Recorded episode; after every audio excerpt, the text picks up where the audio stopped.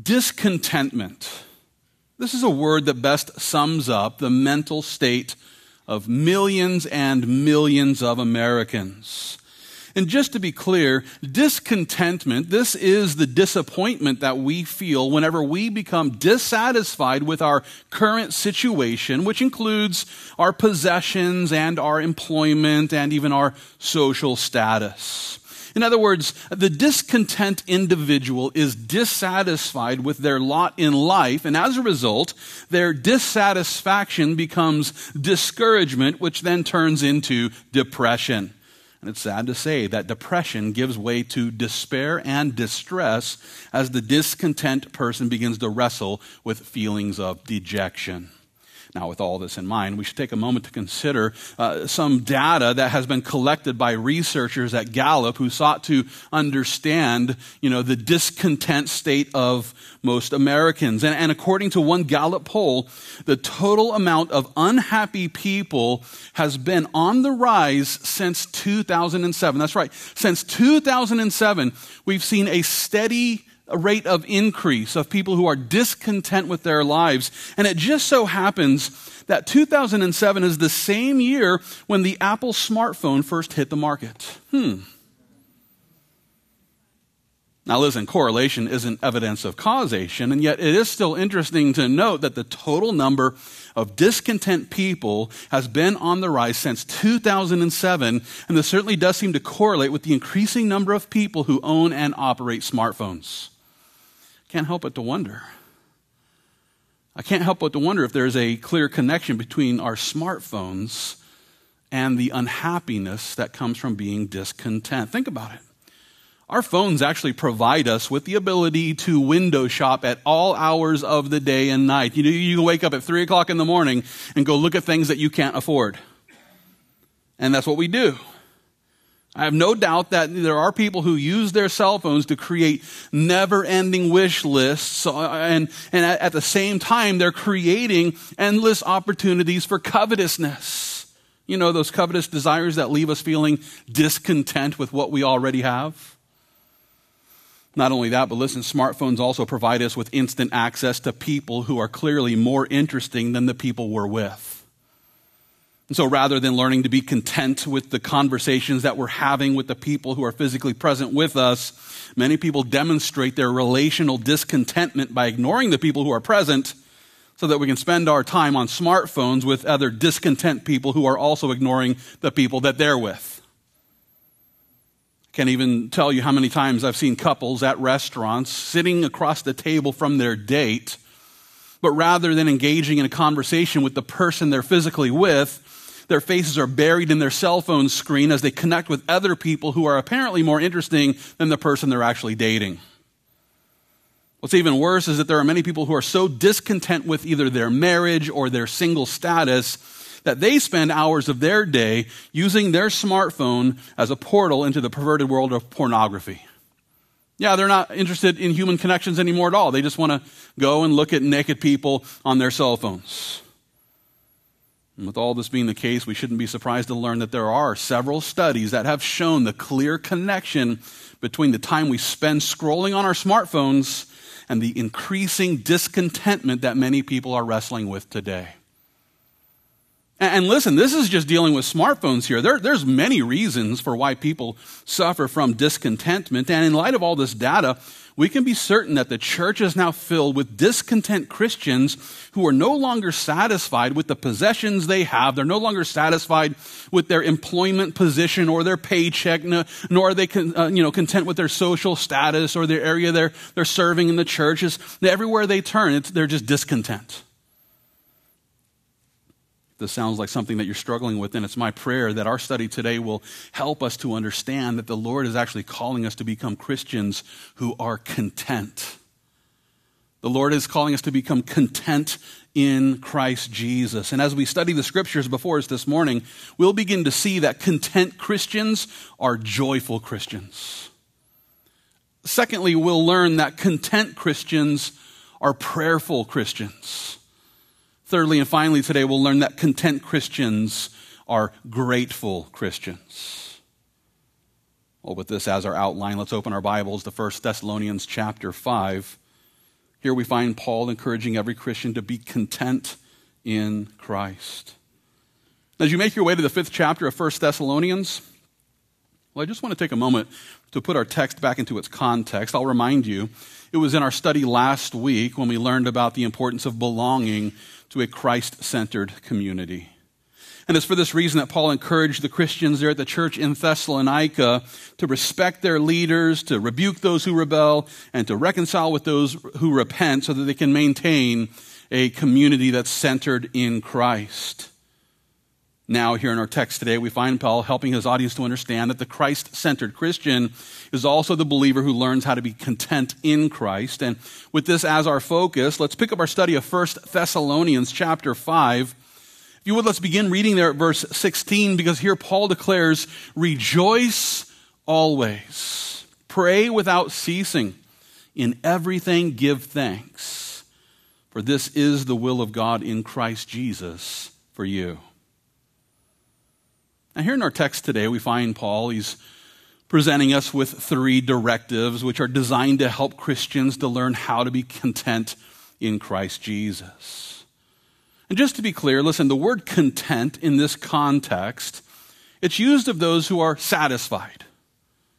The person who is content is a person who is satisfied with their lot in life. And not only that, but listen, the Christian who is content is a believer who is content in Christ. And, and this is the Christian who has come to realize that our God has promised to supply for all of our needs according to his riches and glory by Christ Jesus.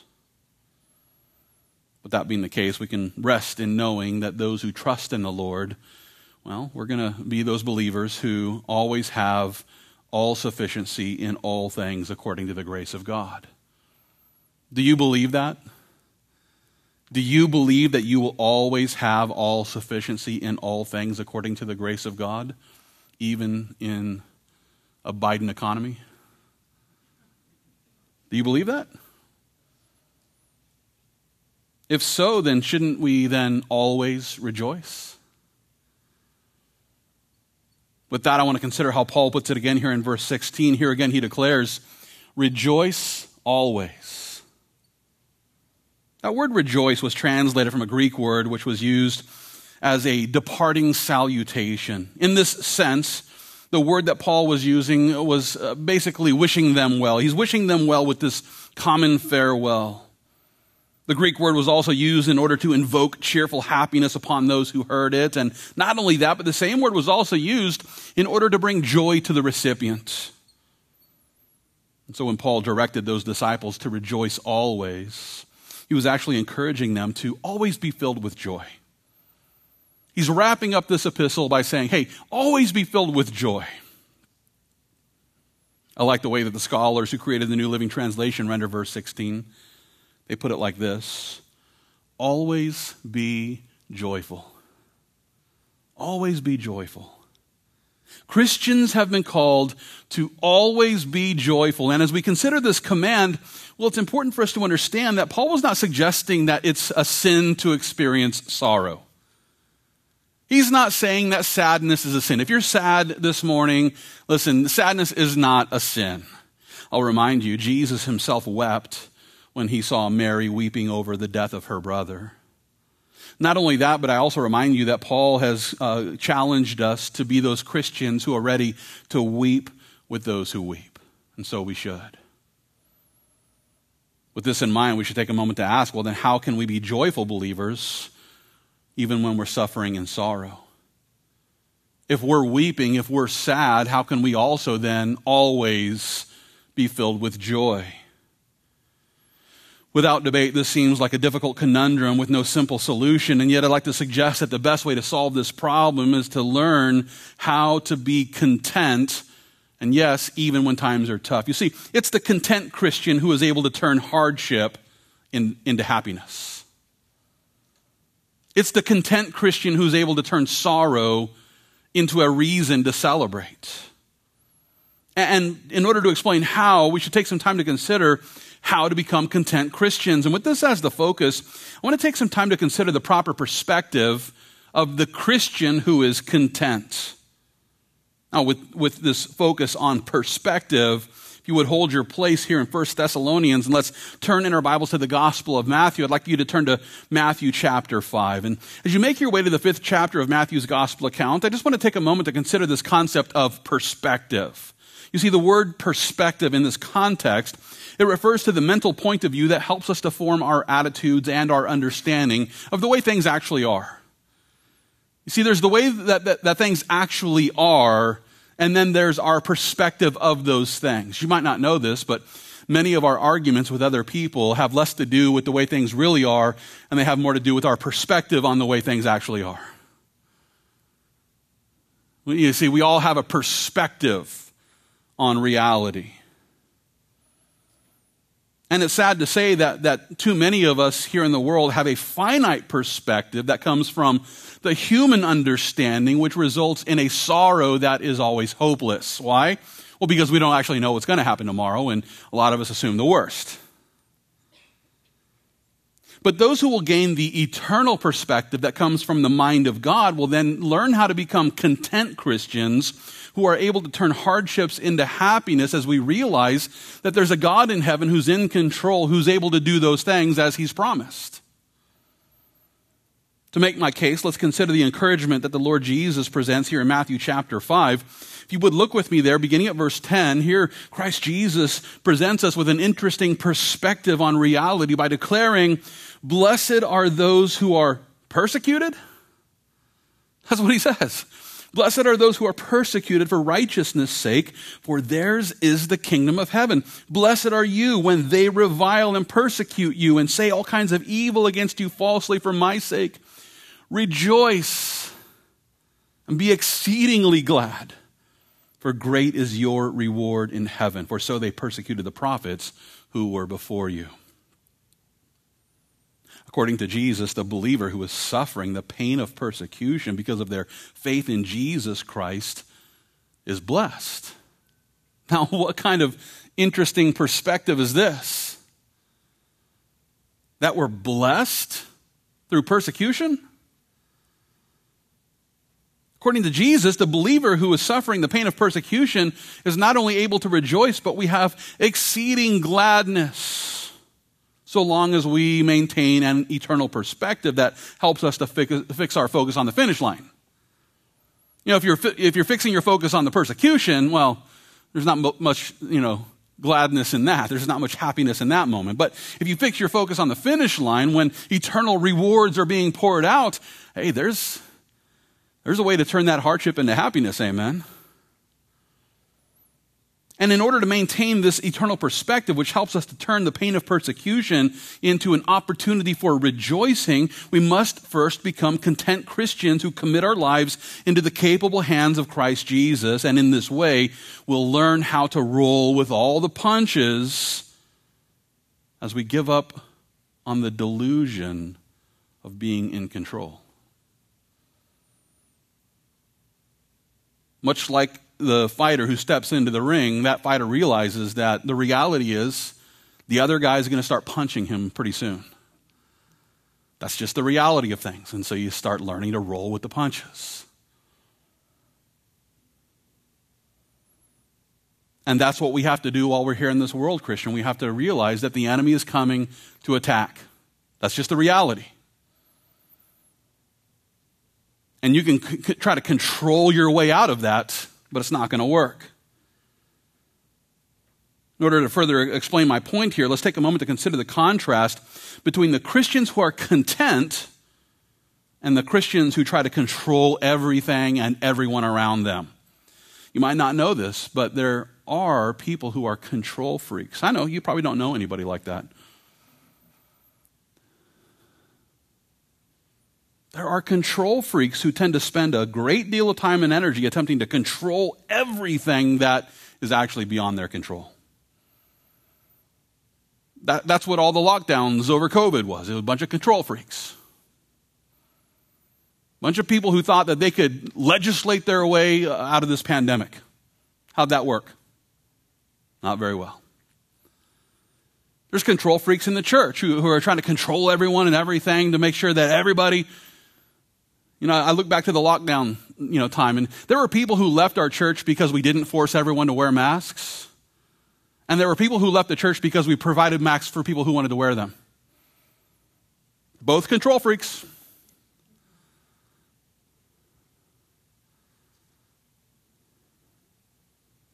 And they're miserable. The control freaks who, who spend all of their time and energy attempting to control things that are beyond their control are miserable. That they're controlling, you know, people, you know, and, and once they discover that they can't tr- control everybody and everything, they stress out, they're depressed, they're filled with anxiety, they're angry. Listen, control freaks are only happy when things are going the way they want them to go, which is very rare. And so they're rarely happy. In contrast to this, the Christian who will simply learn to be content with the way things actually are, they become believers who begin to gain a, an eternal perspective as we begin to realize that we don't need to control everything. Why? Well, because we're not God.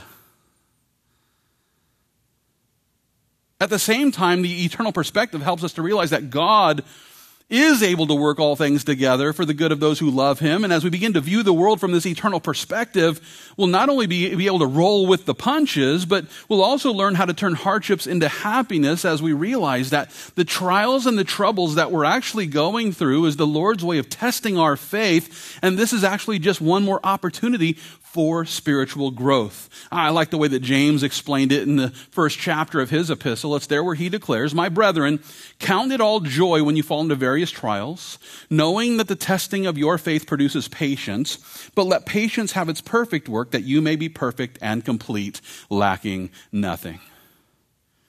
Now, listen, when, when James tells us here to count it all joy, he's using the verb form of the Greek word uh, that, uh, that Paul used in our text today when Paul says, rejoice always. So here we find the verb form of that word rejoice. James says, Count it all joy when you fall into these various trials. Count it all joy when you're suffering from these hardships. Rejoice always. Those who trust in Jesus have been called to see every trial and every trouble and every tragedy as another reason to rejoice.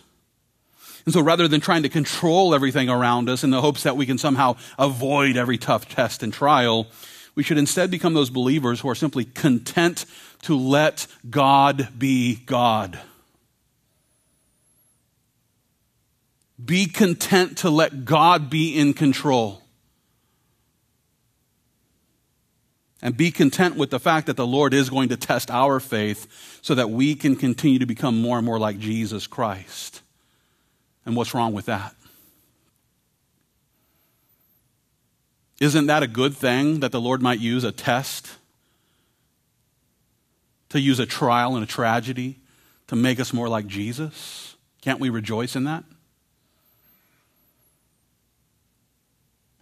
I like the way that the apostle Peter presented this in 1 Peter chapter 1. It's there where he declares, In this you greatly rejoice, though now for a little while, if need be, you have been grieved by various trials, that the genuineness of your faith, being much more precious than gold that perishes, though it is tested by fire, may be found to praise, honor, and glory at the revelation of Jesus Christ, whom having not seen, you love. Though now you do not see him, yet believing, you rejoice with joy inexpressible and full of glory, receiving the end of your faith, the salvation of your souls. Christian, listen, the Lord has a perfect plan to test our faith with fiery trials because it's the testing that comes from these trials that refines our faith so that it's much more precious than gold that perishes. And while I have no doubt that these fiery trials are going to be painful for us to endure, those who will maintain an eternal perspective by letting God be God, well, we'll begin to realize that the Christian who is content in their relationship with Jesus Christ will also rejoice with joy that's inexpressible as we begin to realize that His grace is sufficient for us. I like the way that Paul put it in Philippians chapter 4. It's there where he declares, Rejoice in the Lord always. Again, I will say, Rejoice. And we must not fail to notice that Paul didn't tell us to rejoice in the trial. He didn't say rejoice in the trial, nor did, did he direct us to rejoice in the tests that result in our sanctification. He didn't say, oh, you're going through a hard time, rejoice in the hard time rejoice in the pain. He didn't say rejoice in the tragedy. He said rejoice in the Lord always. And again, I will say rejoice. In other words, the Christian who learns to be content in allowing God to be God the Christian who will be content with the sanctifying work of Christ Jesus, who puts our faith to the test, well, we begin to realize that every tough test is actually an opportunity to experience the joy of Jesus. And so, therefore, we can rejoice always in the Lord.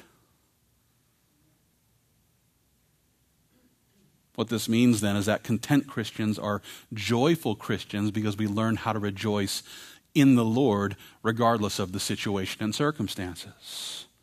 Not only that, but content Christians are also prayerful Christians who recognize that we need help from our Almighty God. And with this as our focus, let's make our way back to 1 Thessalonians chapter 5. Here we find Paul. He's continuing to help his audience to learn how to be content. And if you would look with me again, we'll back up and begin reading again at verse 16.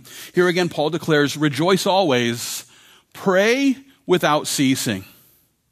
Now, here in these verses, we find Paul, he's helping his audience now to understand that the, the, the, content Christian is not only able to turn hardships into happiness as we rejoice in the Lord, but he also helps us to realize that the content Christian is a believer who is constantly connecting with the Lord in prayer. The content Christian allows God to be God as we look to Him prayerfully for His help. And just to be clear, it'll help you to know that the word prayer found there in verse 17, it's translated from a Greek word which was used of those who worship God through the spiritual submission of supplication. Prayer is a form of worship because prayer helps us to connect with God through spiritual supplication. And what this means then is that prayer is a devotional discipline that must begin with a humble heart because God rejects the proud. But He gives grace to the humble. Therefore, we must connect with God with humility.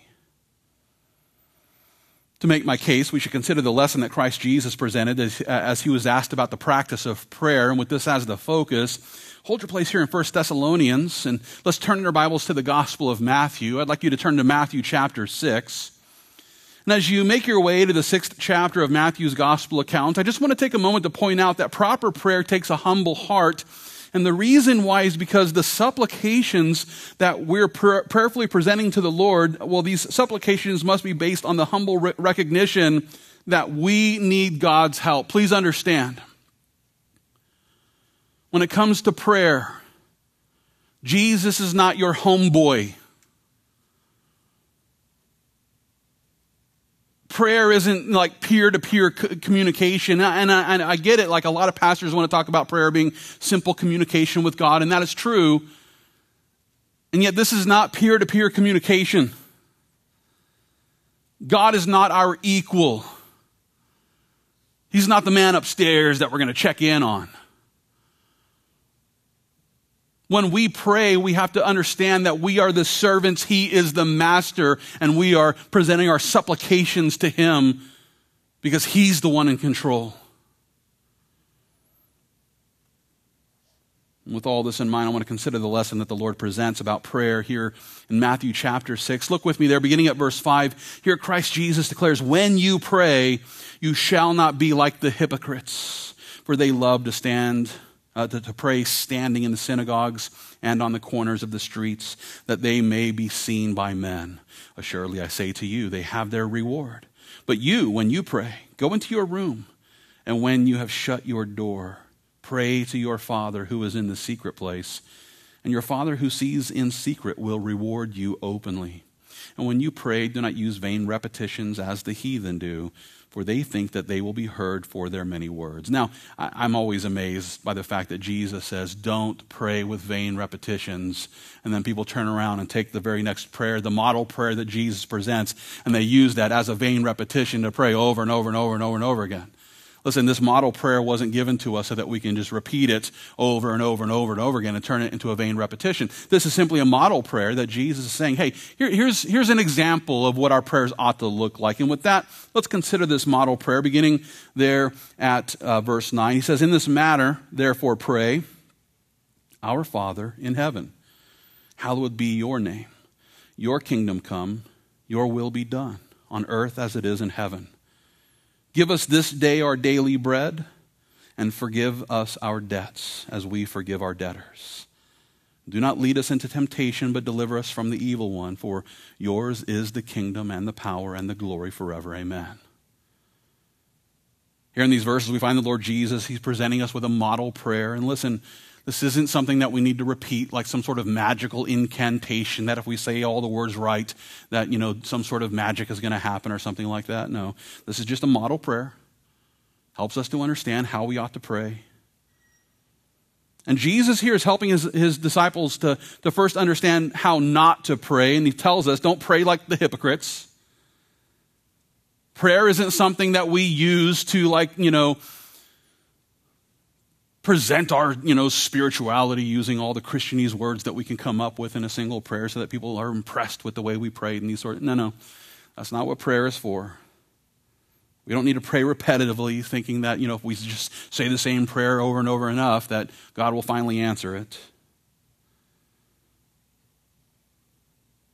There are some don'ts when it comes to prayer, but then there are some do's here. And, and, and Christ Jesus here presents us with a basic outline which helps us to grasp the, the sorts of prayers that we ought to be praying. For example, rather than praying for a retirement plan, Jesus encourages us to pray for daily provisions.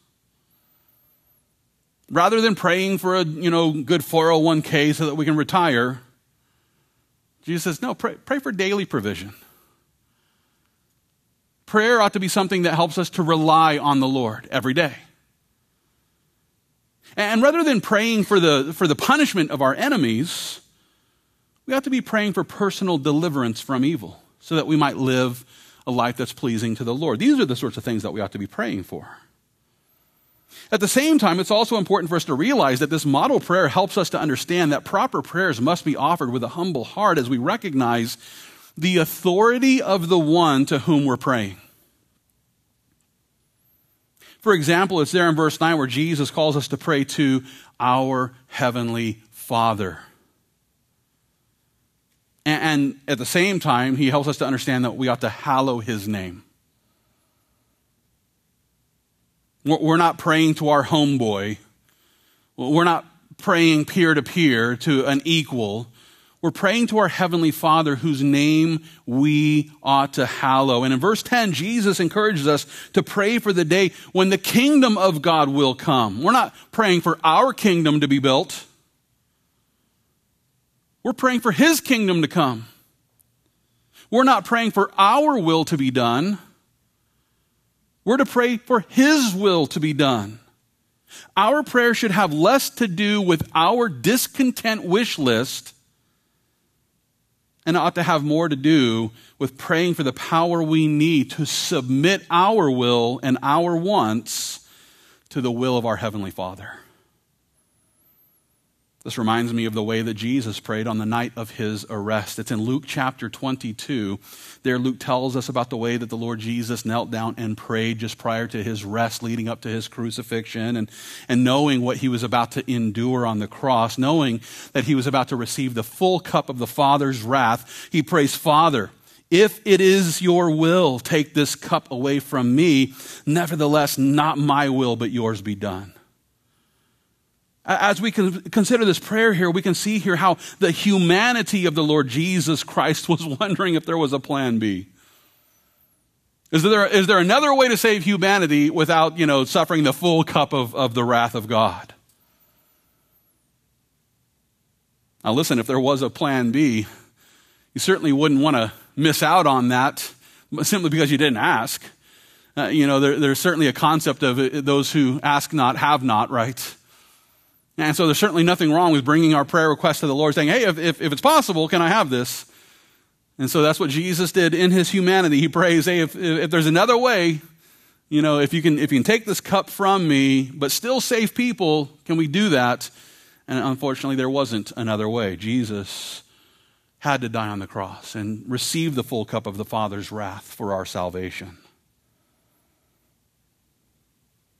But as he prayed, the Lord was also quick to submit the will of his humanity to the will of his heavenly Father. And he prayed, Nevertheless, not as I will, but your will be done. And in light of our Savior's example, it's important for us to understand that our prayerful supplications ought to be presented with a content commitment to submitting to the perfect will of our Heavenly Father. Nothing wrong with presenting our prayers so long as we have the heart that says, Nevertheless, I want your will, God. Your kingdom come. Your will be done on earth as it is in heaven. To further grasp my point, let's consider the way that Paul demonstrated this principle. And so continue holding your place there in 1 Thessalonians, and let's turn in our Bibles to the book of 2 Corinthians. I'd like you to turn to 2 Corinthians chapter 12. As you make your way to the 12th chapter of 2 Corinthians, I just want to take a moment to point out that Paul was clearly a prayerful man. And as a prayerful man, Paul was used by God. God used him to cast demons out of those who were possessed. God used him to heal those who were sick. And yet, at the same time, he was also a man who had to learn how to be content after realizing that the Lord wasn't going to give him what he had prayed for. I want to consider the situation that he records here in 2 Corinthians chapter 12. Look with me there, beginning at verse 7. Here Paul declares, Lest I should be exalted above measure by the abundance of the revelations.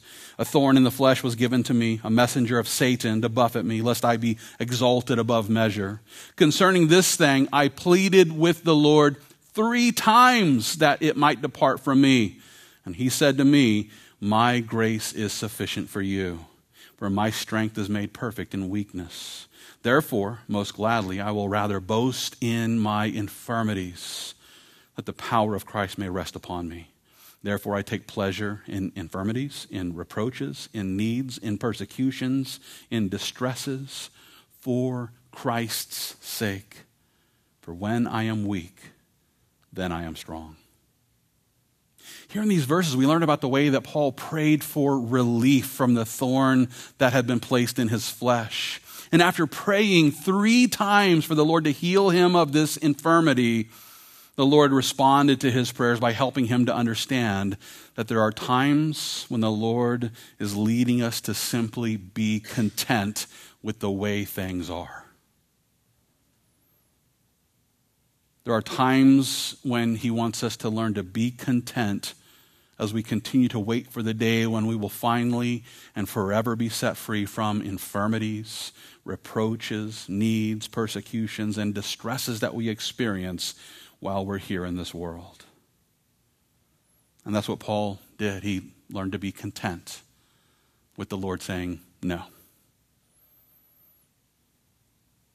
In light of this, we can see that there are times when the Lord withholds healing that we've prayed for and, and one reason why is because, you know, uh, he wants us to stop relying on our natural strength while simultaneously learning how to rely on the sufficient strength of our Savior Jesus. And as we learn how to walk in the strength of our Savior's grace, we also learn how to be content with the will of God. Sadly, there are many believers who struggle to learn this lesson because who likes this lesson? We want to be able to take our prayers to God and, and present our prayers to God and get yes every time, right? And so it's hard to learn this lesson. And as a result, many tend to become discontent disciples because they're not content with the Lord saying no. If this sounds like something that you struggle with, then it's important for us to remember that God answers our prayerful supplications according to His will, not ours. This was precisely the point that the apostle John was making in 1 John chapter 5. It's there where he declares, "Now this is the confidence that we have in him that if we ask anything according to his will, he hears us." And if we know that he hears us, whatever we ask, we know that we have the petitions that we have asked of him. Christian, listen, the Lord answers our prayers according to his will. Therefore, when we pray according to his will, we, we, we, receive exactly what we pray for. But if we pray in a way that's not according to his will, then we get the no. And rather than getting upset when God says no, when, rather than getting upset when God fails to answer our prayers in the way that we want him to, Let's repent of every discontent, disappointment by becoming those content Christians who pray like Jesus prayed when he submitted his will to the will of his heavenly Father. Rather than ending every prayer in the name of Jesus, we ought to maybe end every prayer not as I will, but as you will, Lord. Amen. We have to submit our will to the perfect will of our Heavenly Father as we learn how to be content Christians. And in that state of contentment, let's pray without ceasing as we recognize that we need help from our Heavenly Father to live in a way that brings Him glory. And yeah, even when times are tough. I like the way that Paul put it in Philippians chapter 4. There he declares, Be anxious for nothing, but in everything, by prayer and supplication, with thanksgiving, let your requests be made known to God, and the peace of God, which surpasses all understanding, will guard your hearts and minds through Christ Jesus. In other words, the Christian who is content in Christ,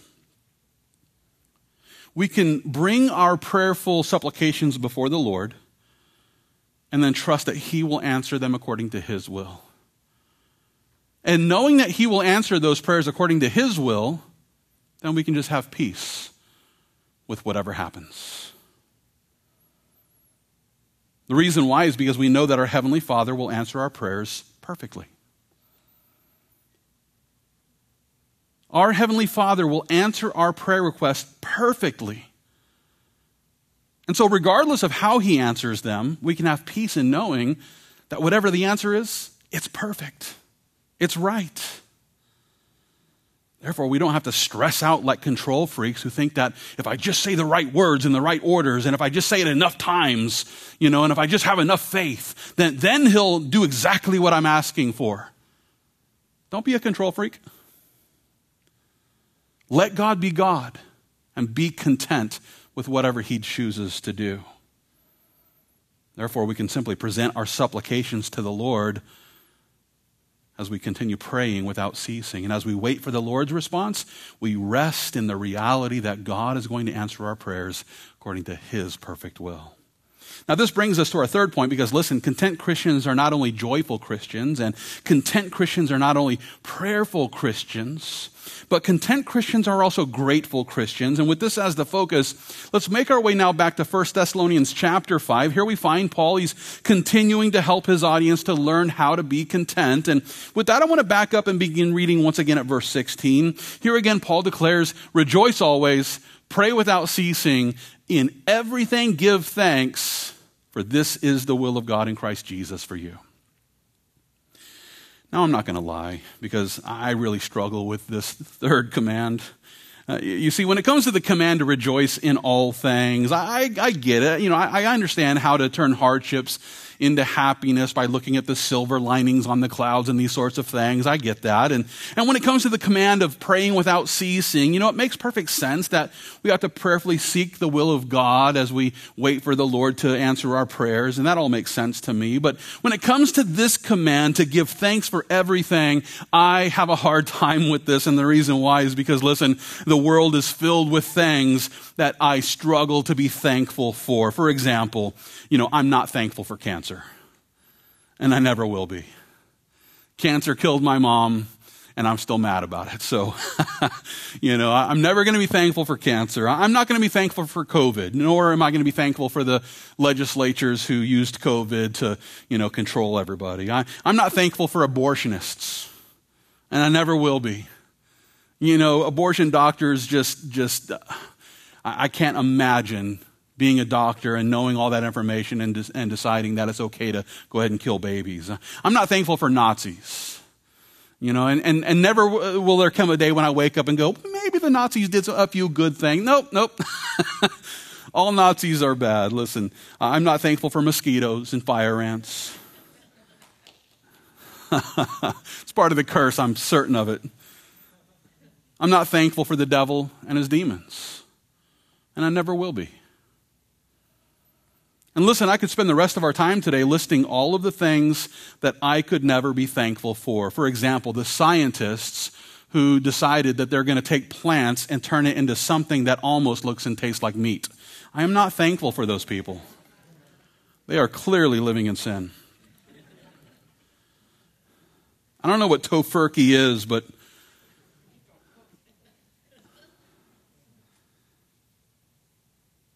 I'm struggling with the command that calls us to give thanks for everything.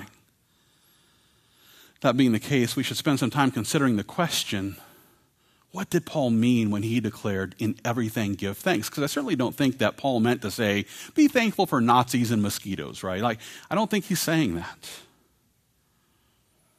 It'll help us to know that the phrase give thanks was translated from a Greek word which was used of those who actively expressed their appreciation for things that we're grateful for. And without debate, there are many things for us to be grateful for. Amen. I'm grateful for the free gift of grace by which sinners are saved simply by trusting in Jesus Christ. This free gift of grace that cleanses our sins. I am grateful for the grace of God. I'm grateful for our fellowship of faith where the gifts of the Holy Spirit are, are being used by a body of believers for the edification of all. I'm grateful for this church. I'm personally grateful for my wife Brenda because listen, there aren't many who would have had the patience to put up with me every day. And yet God found this one gal who was ready to be patient with, and let's be honest, I mean, she's just trying to cash in. I, I'm the cash cow, you know, that She's, she looked around for someone to, to receive spiritual blessings forever from, and, and she said, Oh, there's the guy that's going to make me be patient every day so that I can get heavenly rewards. And so she said, I do. But, uh, but I'm grateful for my wife, Brenda. There's many things to be grateful for, and I have no doubt that we all have many things that we are grateful for, and yet this still doesn't help us to become those believers who are grateful for everything. Nor do I think Paul was encouraging us to be grateful for murderers and mosquitoes. No, instead, he was instructing us to be grateful for the way that God uses every circumstance to make us more like Jesus. He was directing us to become content Christians who are always grateful for the way that the Lord works all things together for our good. I like the way that Paul explains this. He, he, he, presents the statement with a little more clarity in Ephesians chapter 5. It's verse 20 where he declares, Give thanks always for all things to God the Father in the name of our Lord Jesus Christ. In other words, those who trust in the Lord Jesus Christ should always have a heart that's filled with gratitude as we realize that God is able to use every single situation for the benefit of the believer. He can take every horrible thing in this world and still use it for the good of those who love Him. And we can be grateful for every circumstance as we begin to realize that God is glorified in the way that we patiently endure every trial and every tribulation. And with that being the case, we should give God thanks for everything as we praise His holy name, knowing that He will use everything that happens uh, as a way of sanctifying us. And in this, He receives the glory. I like the way that Paul explains it in Hebrews chapter 13. It's verse 15 where he declares, By him, that's by Jesus, let us continually offer the sacrifice of praise to God, that is the fruit of our lips, giving thanks to his name. Christian, listen, no matter the circumstances and regardless of the situations, we ought to express our gratitude to God by singing songs of praise in the name of Jesus Christ. And the reason why? It's because He's going to take the tough trials that we're facing today and He's going to use the tough tests that we find ourselves in the middle of. He'll use them to sanctify our lives so, so that we might become more and more like Jesus Christ. And in this, we can be grateful. What this means is that the content Christian will gratefully praise the Lord rather than grumbling about all the issues that we don't like. I like the way that Paul put it in Philippians chapter 2. It's verse 14 where he declares, Do all things without complaining and disputing. I don't know about you, but this verse makes me want to complain. But the content Christian who is truly thankful will set aside all complaints. He says, Do all things without complaining. That, that word complaining can also be rendered grumbling. The content Christian who is truly thankful is too grateful to grumble. So, how about you? Do you, you grumble? Because if you're grumbling, guess what you're not? You're, you're not grateful. With that, we should take a moment to examine our own hearts by asking Am I a grateful believer or am I a discontent disciple who's always grumbling? Am I content and thankful for the perfect provision of the Lord, or am I constantly clamoring for more and more of what the Lord somehow seems to be failing to provide us with? With these questions in mind, let's consider the challenge that Paul presented to a pastor named Timothy. It's actually in 1 Timothy chapter 6. There, Paul declares this. He says, Now, godliness with contentment is great gain. For we brought nothing into this world, and it is certain we can carry nothing out. And having food and clothing, with these we shall be content. But those who desire to be rich fall into temptation and a snare and into many foolish and harmful lusts which drown men in destruction and perdition. For the love of money is a root of all kinds of evil, for which some have strayed from the faith in their greediness and pierced themselves through with many sorrows. In light of these verses, we should ask Am I content with the perfect provision of the Lord? Or am I clamoring to acquire more and more worldly wealth? Do you have a discontent desire for more, or, or, or, are you spending all of your time trying to acquire the, the wealth of this world? Or are you humbly grateful for the way that the Lord has met all of your daily needs? And is that sufficient for you? If it's true that you're still clamoring to acquire the wealth of this world because you think that this is the path of true happiness, Please trust me when I tell you that our discontent desires will always result in more and more sorrow and sadness. Those who desire to be rich will fall into temptations and into a snare and to many foolish and harmful lusts which drown men in destruction and perdition. And the reason why is because the love of money will cause us to stray away from Jesus Christ. Having money isn't the issue, it's loving that money. And it's desiring more of that money. And with that being the case, I encourage you to follow the instructions that Paul presented in Hebrews chapter 13. There he declares, Let your conduct be without covetousness. Be content with such things as you have. For he himself has said, I will never leave you nor forsake you. So we may boldly say, The Lord is my helper. I will not fear. What can man do to me? Rather than conducting ourselves in a covetous way, we ought to become those believers who learn how to be content with what we already have in Christ Jesus. And while I realize that the perfect provision of the Lord doesn't always include the things that we would love to have, we can still be grateful in knowing that the Lord will never leave us, nor will he forsake us. Sadly, there are Christians who forsake the Lord in the pursuit of worldly wealth. And I want you to know today that whatever that thing is that you want so badly that you're willing to work every Sunday to get it,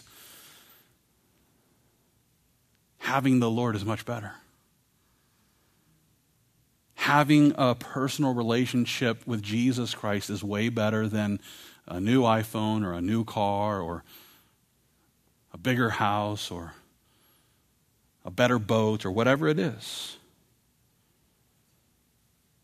And if you think pursuing the wealth of this world is going to result in happiness, Paul's already told us that it won't. It, it will only result in more sorrow.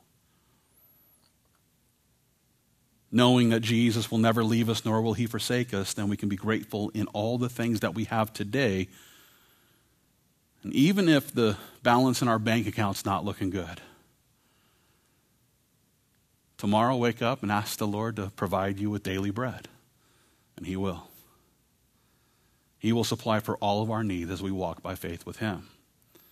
And with this as the goal, I want to take one last look at our text today. And so if you would look with me again here at 1 Thessalonians chapter 5, I want to back up once more and begin reading at verse 16. Here Paul declares, Rejoice always, pray without ceasing, in everything give thanks, for this is the will of God in Christ Jesus for you. Christian, listen, I can't even tell you how many times I've heard a Christian say, if only I knew God's will for me, then I would do that. I just want to know God's will. If I just knew God's will, that's what I would do. And yet, I know they don't rejoice always. They don't pray without ceasing. They don't give thanks for everything. And yet, they assure me that if they just knew God's will, they would do it. You want to know God's will for your life? His perfect will? There it is. Rejoice always. Pray without ceasing. And in everything give thanks. This is God's will for us. That's what Paul says. This is the will of God in Christ Jesus for you, for me, for all of us. It's God's perfect will for us to rejoice always. It's God's perfect will for us to pray without ceasing. It's God's perfect will for us to give thanks to the Lord in everything. And with all of this as the goal, we would all do well to realize that it is God's perfect will for us to become content Christians because content Christians are joyful Christians. Content Christians are prayerful Christians. And content Christians are grateful Christians rather than staying up all night scrolling on our phones, looking at all the discontent desires that we have as we create our endless wish lists. Listen, we don't need to clamor after all the things that we wished we had. Instead, we should simply seek first the kingdom of God and His righteousness. And if we will, then we can, uh, we can rest assured that He will then add to us daily the things that we need. And so let's do that with a, with a content heart, let's seek first the kingdom of God and his righteousness and wait for the Lord to add unto us those things that he knows we need. Let's walk by faith with Jesus Christ. And as we walk by faith with Jesus Christ, the Holy Spirit will then help us to become content in Christ. Let's pray.